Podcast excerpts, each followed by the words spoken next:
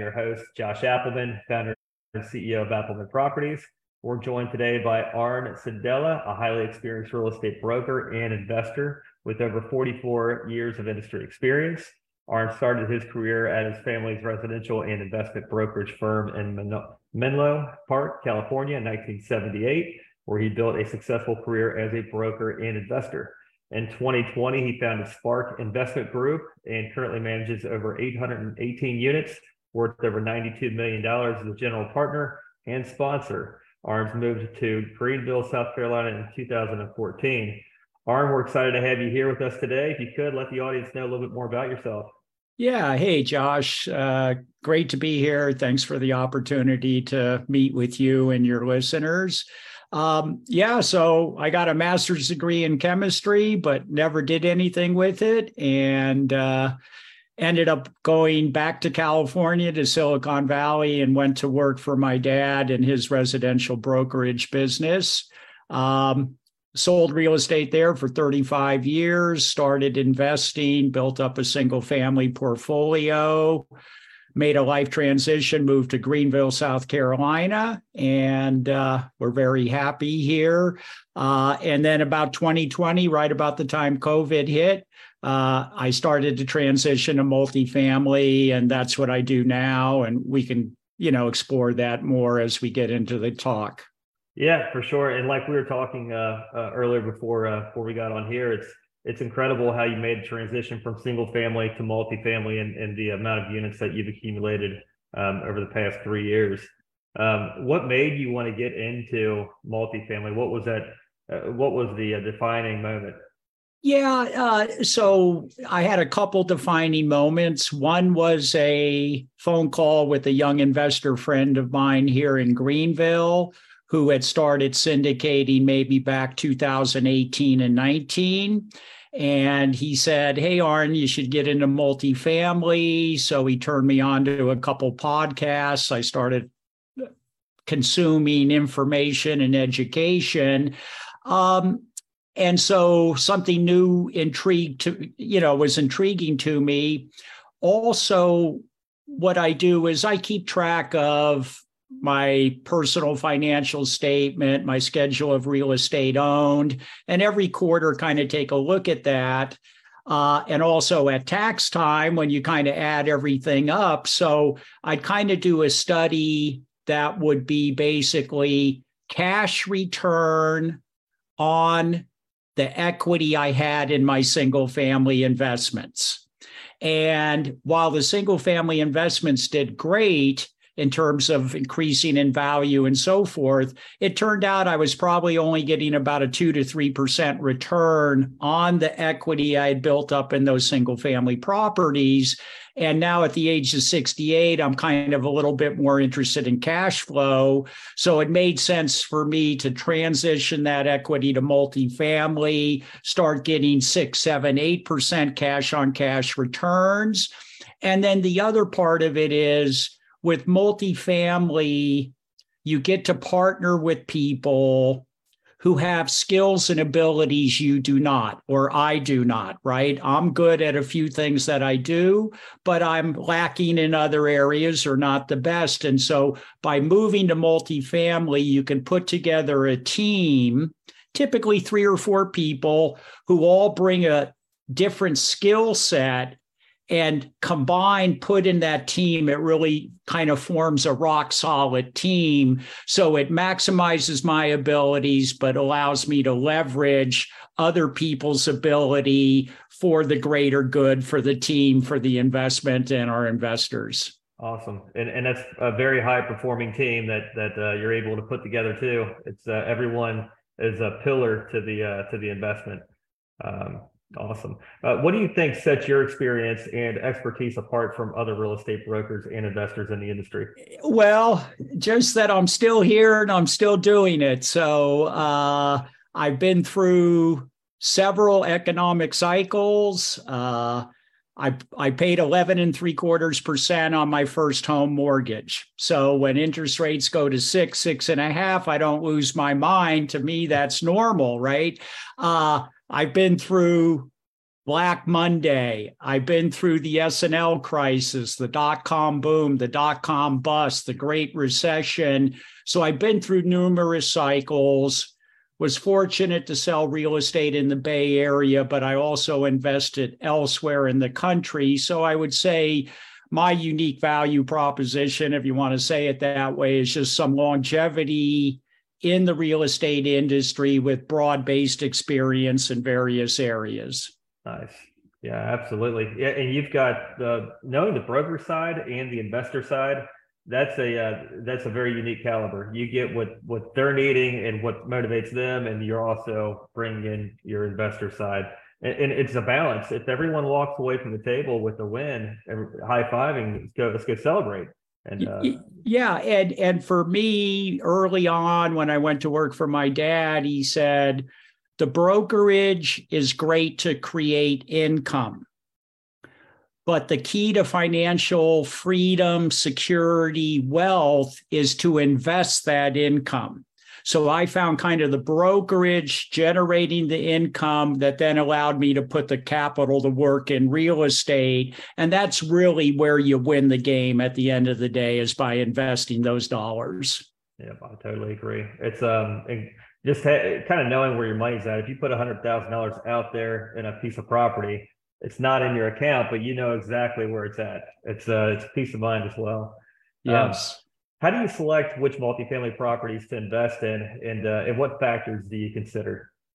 Well, for me, uh, I'm located in Greenville, South Carolina, which is the northwest part of the state, and so for me, local knowledge is extremely important. So I think if you're going to be a good investor, you need to kind of know the lay of the land in your markets and have kind of a intimate knowledge of what's going on in those communities uh, what's happening with the market in terms of rent and sale values. And i think also as you get embedded in various markets, you can pick up on what submarkets are going to trend well. And you can see that the path to future growth is there.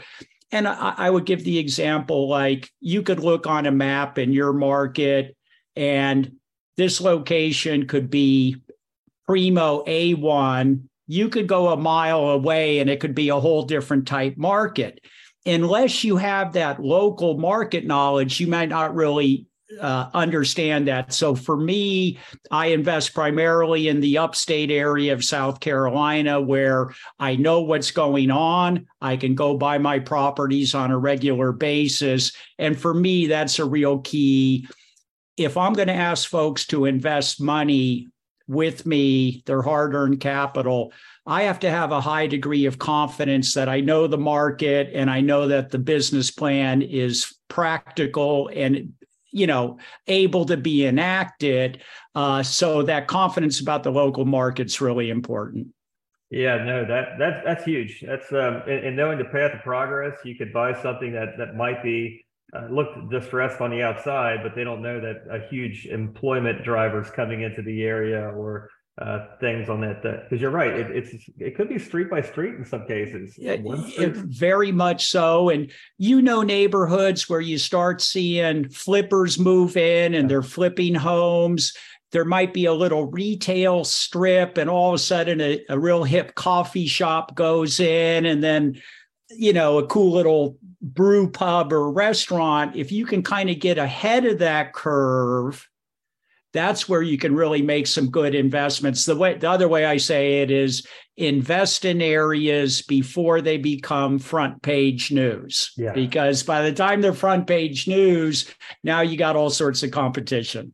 Yeah, and, and that's kind of like looking at the the hot markets to to go in, like the basically Texas, Houston. It, it, it's almost it's unattractive to even look at those areas because you know that the herd's already there. It's uh you're buying on a future value that's not there yet and giving away essentially your equity and a uh, lot of competition yeah. and um, you have to find the right pond to kind of swim in i've done very well but of course there are multifamily operators that knock down $100 million deals every other month. That that's not where my business is. It's not where I really want to be. So you have to kind of find your niche where you can compete and that you know the market. Yeah. Are you are you focused on a primary, secondary, or tertiary markets? Uh, well, I would say Greenville is probably a tertiary market. It's midway between Charlotte and Atlanta on the I 85 corridor, 90 miles from one, 120 from another.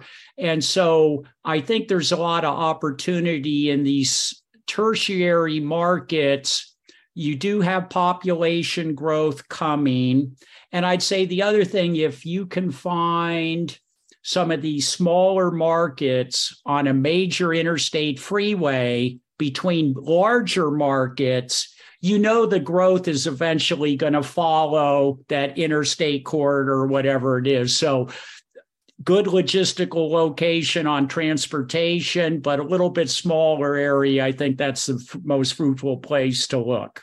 Yeah, totally, totally agree. And there's um there could be some huge winners in tertiary markets as well. Even um, if you've got hospitals and the proximity and uh, different uh, different good. Uh, and the rents are a little bit more affordable, and we yeah. also know affordability. So I like to kind of keep my rents ideally. I kind of like them. 11 12 13 1400 you know that's just a good solid rent level hardworking people good tenants not the luxury type apartment but then maybe not some of the issues that you get with much lower income tenancy and so forth. So I think that's kind of a sweet spot, at least for me in the Greenville market. Now, of course, prices are different in different markets, but relatively, that's where I'd like to be. Yeah, I, you're still in workforce housing. You're providing it uh, affordable housing, workforce housing, so it's um, it's sustainable. It's um, it works. Lots um, of demand. Yeah. Are you working side by side with a, uh, property management company as an operator and asset manager, or are you do you have in house property yeah, management? Uh, that's a great question, and uh, effectively, it's in house. Effectively, you could say we're vertically integrated. Technically, we are not, uh, and let me explain my primary partner here in Greenville is a guy named Brian Walsh. He owns Progressive Properties of Greenville. Uh, we both raise capital. Uh, we both look for deals. He handles the operational side, where I probably spend more time bird dogging the deals, dealing with the attorneys and the financing and the investor relations.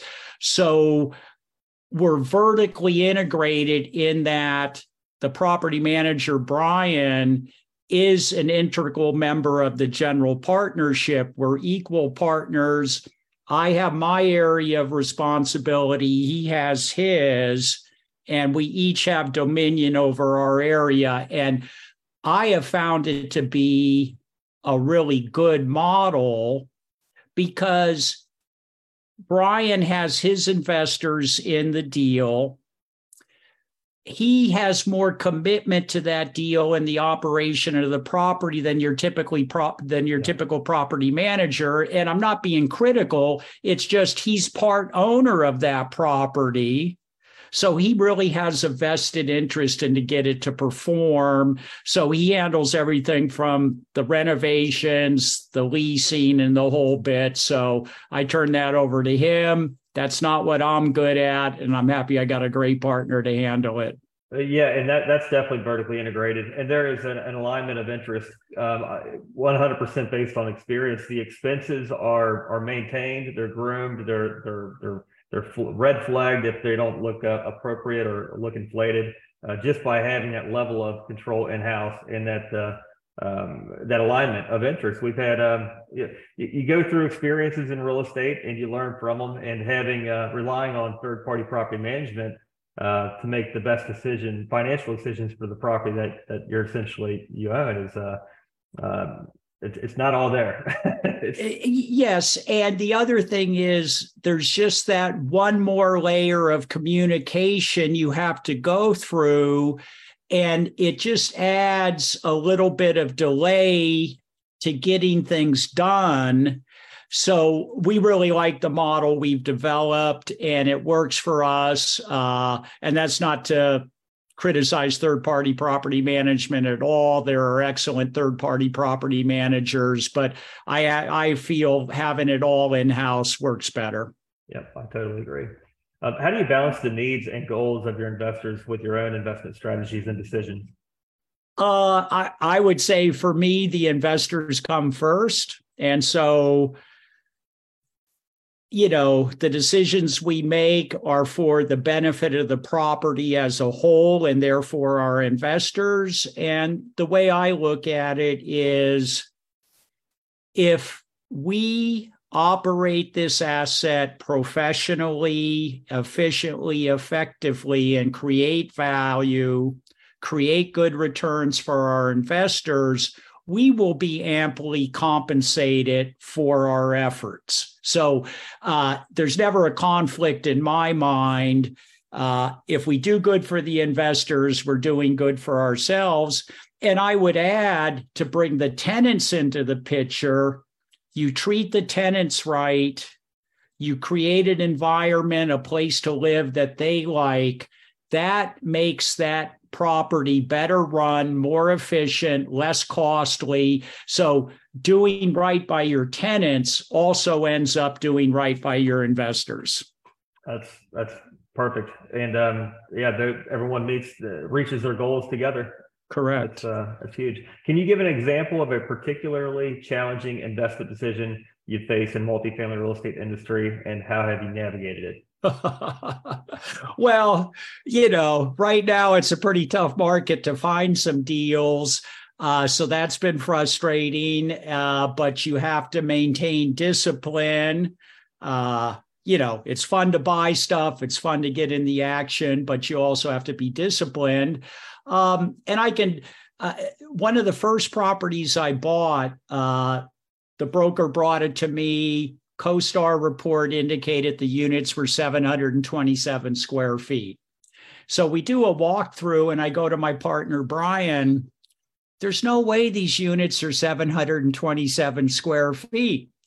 So I go, hey, next time we come back, bring a tape measure. So I brought a tape measure, t- measured them, and they were only 610 square feet. Oh, wow. So now my brain's exploding. And I kind of got a little perturbed. And I told the broker, hey, look, we're buying 14% less square footage. I want a price reduction.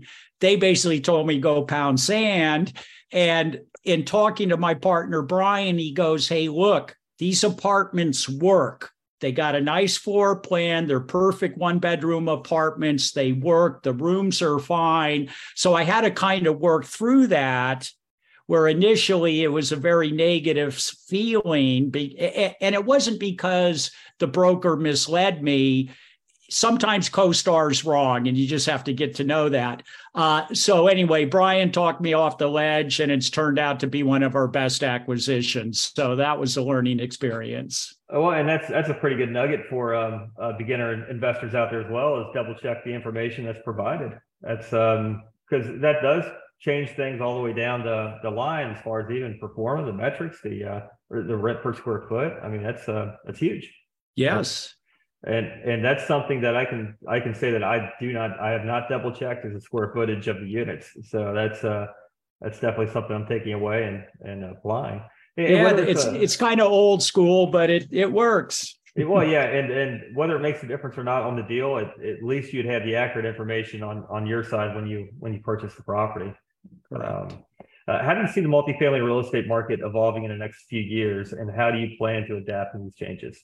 Yeah, another great question. That's the $64 million question everybody's thinking about.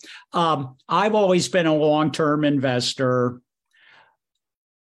As smart as I am, quote unquote, as experienced as I am, I don't believe I can really time the market.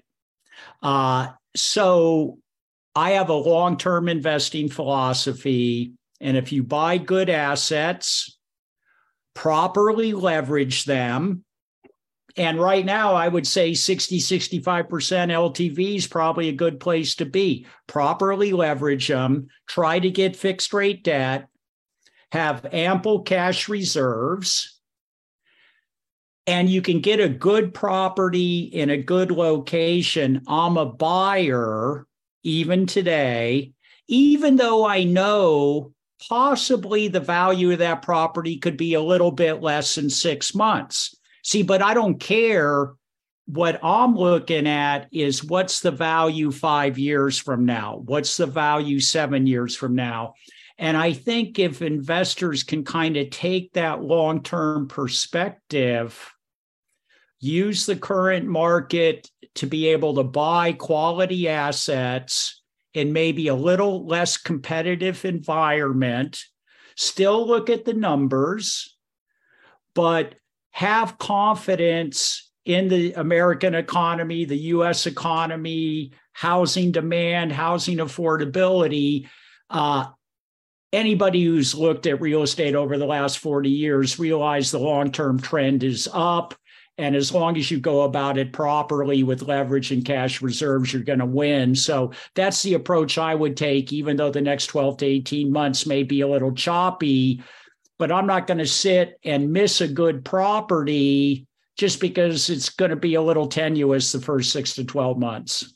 Yeah, that's great. And long-term strategy is is that you can't bounce in and out on multifamily, at least not like uh not like residential single family well for for you know in in 2020 2019 2021 people could bounce in and out. Yeah and, and, and, that's the other thing i think um the true operators the true professionals the people who actually know what they're doing running these assets they have a competitive advantage today against other less experienced less qualified operators that maybe have been bailed out the last year or two by the phenomenal market. So, uh, you know, the, the cream will rise to the top, but you're going to have to actually know what you're doing to, to, to, to make it a good investment in this kind of market.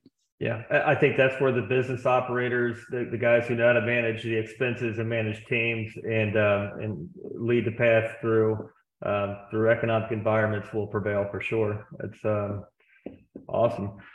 Awesome. We uh, it was a true pleasure having you on today. We could probably talk for hours, just going on and on. Um, if a listener wants to get a hold of you, just has more questions about Spark Capital, how can they get a hold of you? Sure. So I'm on Facebook and LinkedIn, either as Arn Cenedella or Spark Investment Group. And the website is investwithspark.com. So reach out. As you can tell, Josh and I love talking real estate. So we're always happy to, to share and learn from people we talk to. So, uh, uh even though of all the decades I've been in the business, I'm still considering learning and I'm a newbie in multifamily and looking forward to learn more as I go. Awesome. And we'll yeah. have your contact information when we post the um, the podcast out there so that people can uh, can have reference as well. And uh, true pleasure talking to you. I am sure we will talk soon and appreciate your time. I appreciate you. Thanks, Josh, man. Yes, sir. Thank Thanks you. again. Bye.